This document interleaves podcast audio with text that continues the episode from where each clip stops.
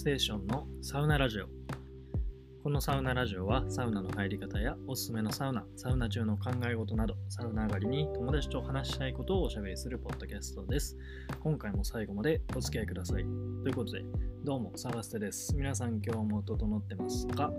えー、久しぶりに今日は定時で帰れたので、すかさずラジオを撮ります。ということで、えー、これまで3回にわたってお届けしてきた90サタビの振り返りの回なんですけど、今回で最後になります。今回は、えー、サタビの最終日にウェルビー福岡を後にして向かった筑紫の天杯の里でございます。えー、九州サタビに行くにあたって、えー、いろんな方に、あの、おすすめの九州のサウナを聞いたんですけど、この天杯の里をおすすめされた方が結構多くて、個人的にもすごく楽しみにしていた場所でした。えー、じっくり今回も振り返っていきたいと思います。はい。えー、まず、えー、福岡県筑紫野市、筑紫野でいいんだよね、こういう読み方。筑紫野市にある、えー、スーパー銭湯です。えーと、博多からは結構そうだ少し、少し離れてる場所ですね。えー、僕は JR で向かったんですけど、博多駅からですと、えー、鹿児島本線に乗って15分ほど、えー、行ったところに二日市駅、これ読み方合ってるかな、二日市駅っていうところがあって、そこまで行って、でそこからタクシーで10分ほど、えぐらいかかりました。タクシーはだいたいそうですね、1300円とか1400円ぐらいだったかな、片道。でもし天神からあの西鉄電車に乗る場合は、えー、西鉄の二日市駅っていうのがあるんで、そこまで行って、そこから、えー、駅からバスが出てるみたいなんで、そこからバスに乗って20分ほどで行けるみたいです。地図で見てると結構遠いかなと思ったんですけど、実際行ってみると結構気軽に足を伸ばせる距離だなと思いましたね。だいたい博多から30分ぐらいかな、えー、で行くことができました。えー、丘の上にあるスーパー銭湯、丘の上山の中腹みたいなところにあるスーパー銭湯で、えー、無料の駐車場が180台あります。なので、車で行かれる方も、まあ、安心して行けると思います。とは言いつつですね、なんかいろいろサタビを見てると、結構満車になることもかなり多いみたいなんで、まあ、油断はできないかもしれないです。あれ、駐車場いっぱいだとどうするんですかね行列で待たないといけないのか、ちょっと離れたところに止めて歩くってなると結構大変なんで、どうなんでしょう。うん、ちょっとわかんないですけど。はい。えー、僕はタクシーで行きました。はい。で、えー、営業時間はお風呂が朝の10時から夜の24時まで。レストランはランチが11時半から15時、ディナーが17時半から21時までっていう営業時間になってます。えー、毎月第2火曜日が休館日です。で、第2火曜日が祝日の場合は、その日は営業して、原則その翌日がお休みになるみたいです。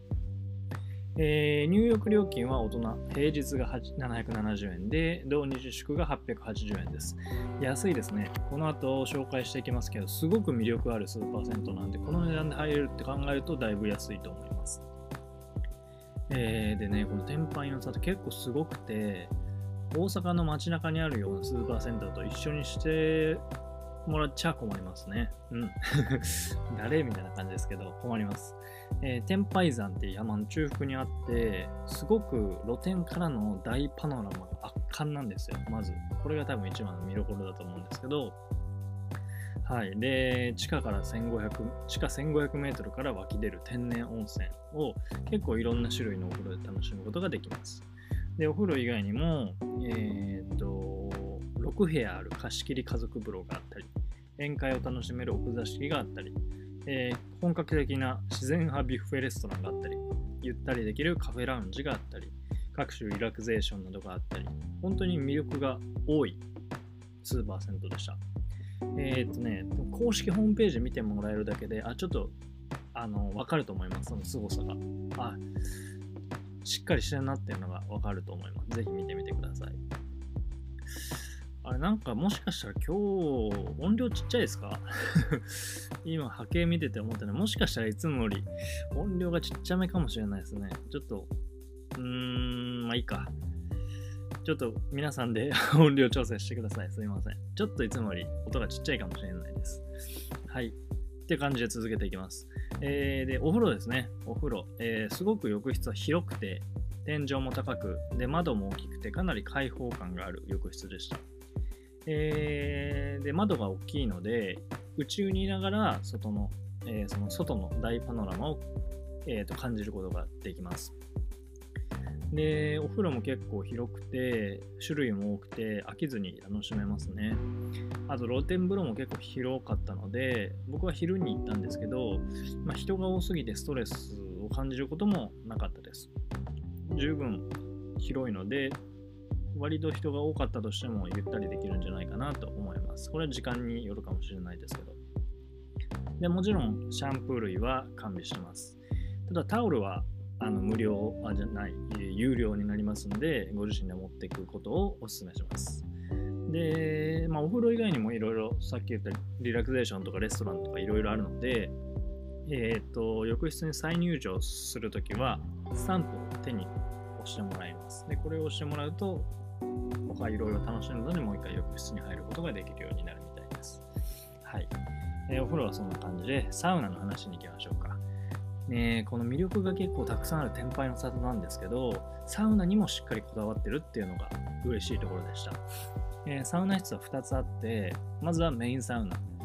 えー、鎮守の森？鎮守の社？ちょっと読み方どっちかわかんないですけど、そういう名前のサウナがメインサウナです。えー、定員が15人、広々とした3段構成のサウナ室で、温度は90度ぐらいでしたかね。結構柔らかな間接照明で適度に明るいです。で、テレビもあります。えー、で、大きなテレビがあるんですけど、その向かって左側になんかサウナストーンが祀られた立派な鳥居みたいな、木の鳥居みたいなのがあったりします。なんかその辺もなんかちゃんとした作りになってて、なんか面白いなと思いましたけど。なんで結構初心者でもカジュアルに入れそうな、えーと、サウナ室ですごく綺麗で、あのサウナは多分リニューアルしたんだと思うんですけど、すごくサウナ室は綺麗でしたね。で、運が良ければ、あの不定期開催のアウフグース、神楽っていうのがあるらしいんですけど、それを味わえるかもしれません。多分日本一厳かなアウフグースなんじゃないかなって、この名前からして予想しますけど、多分その鳥とか使うんですかね、お祓い的な感じのアウフグースなのかちょっとわかんないですけど、えー、不定期開催みたいな、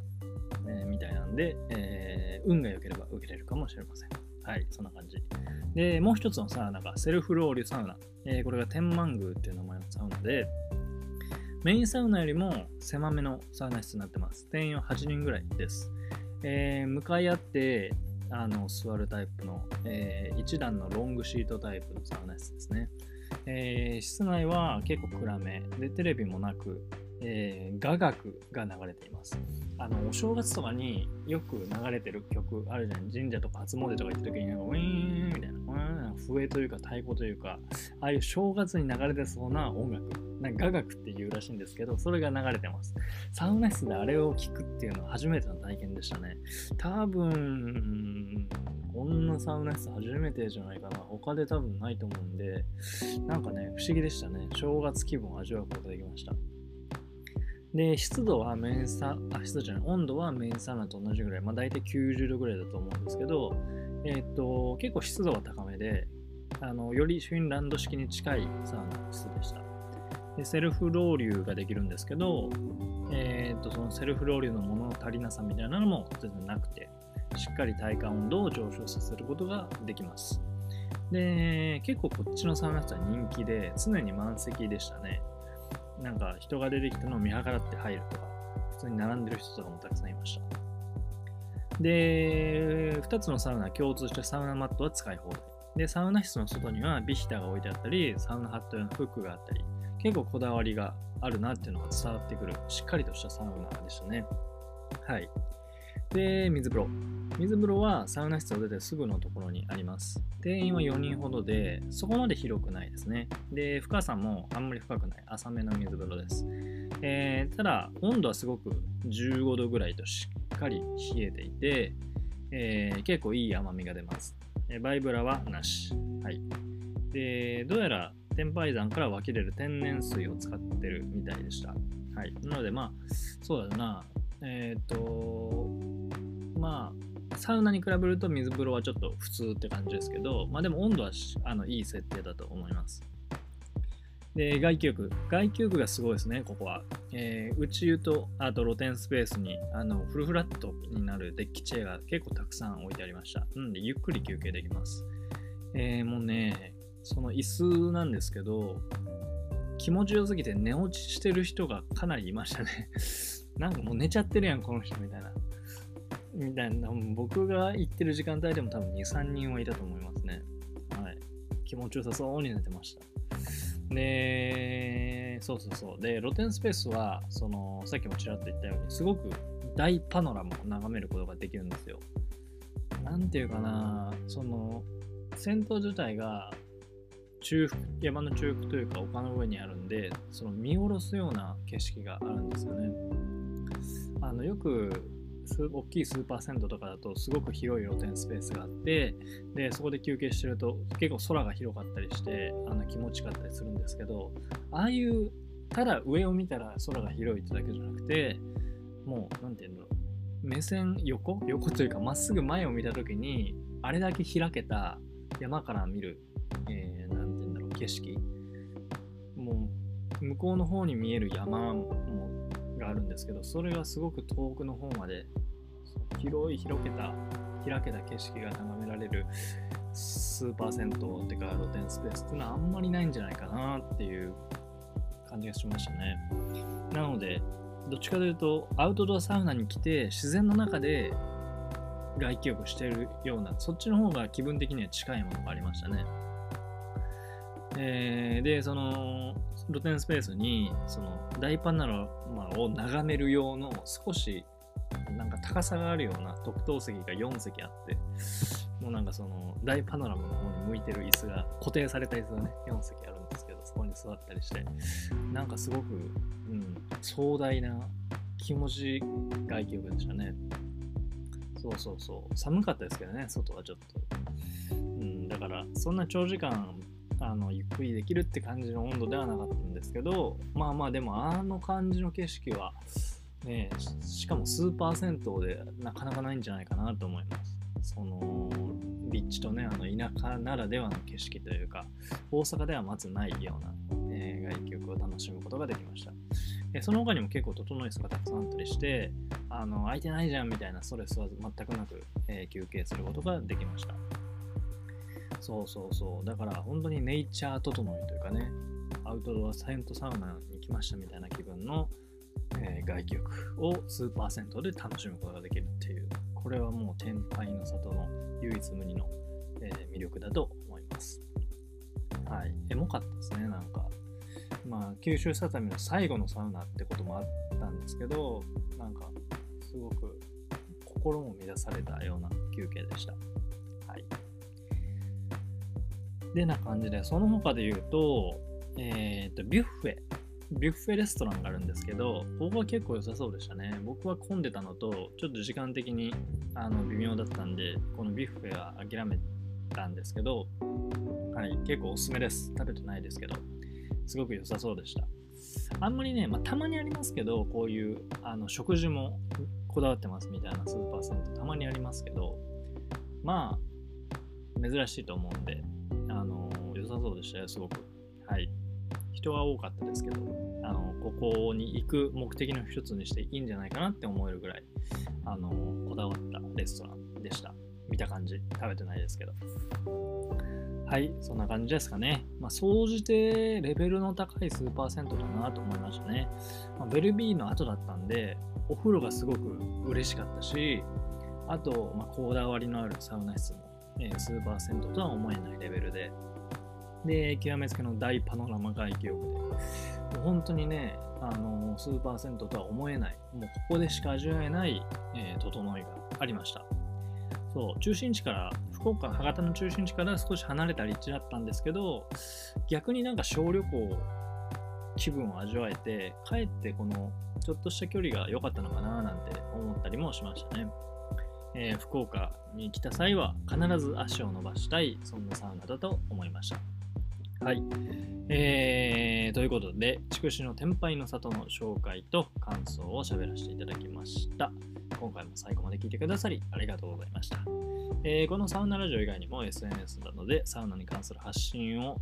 えー、ちょっと忙しいですけど頑張ってますんで、えー、すずめ欄のリンクからチェックをよろしくお願いします。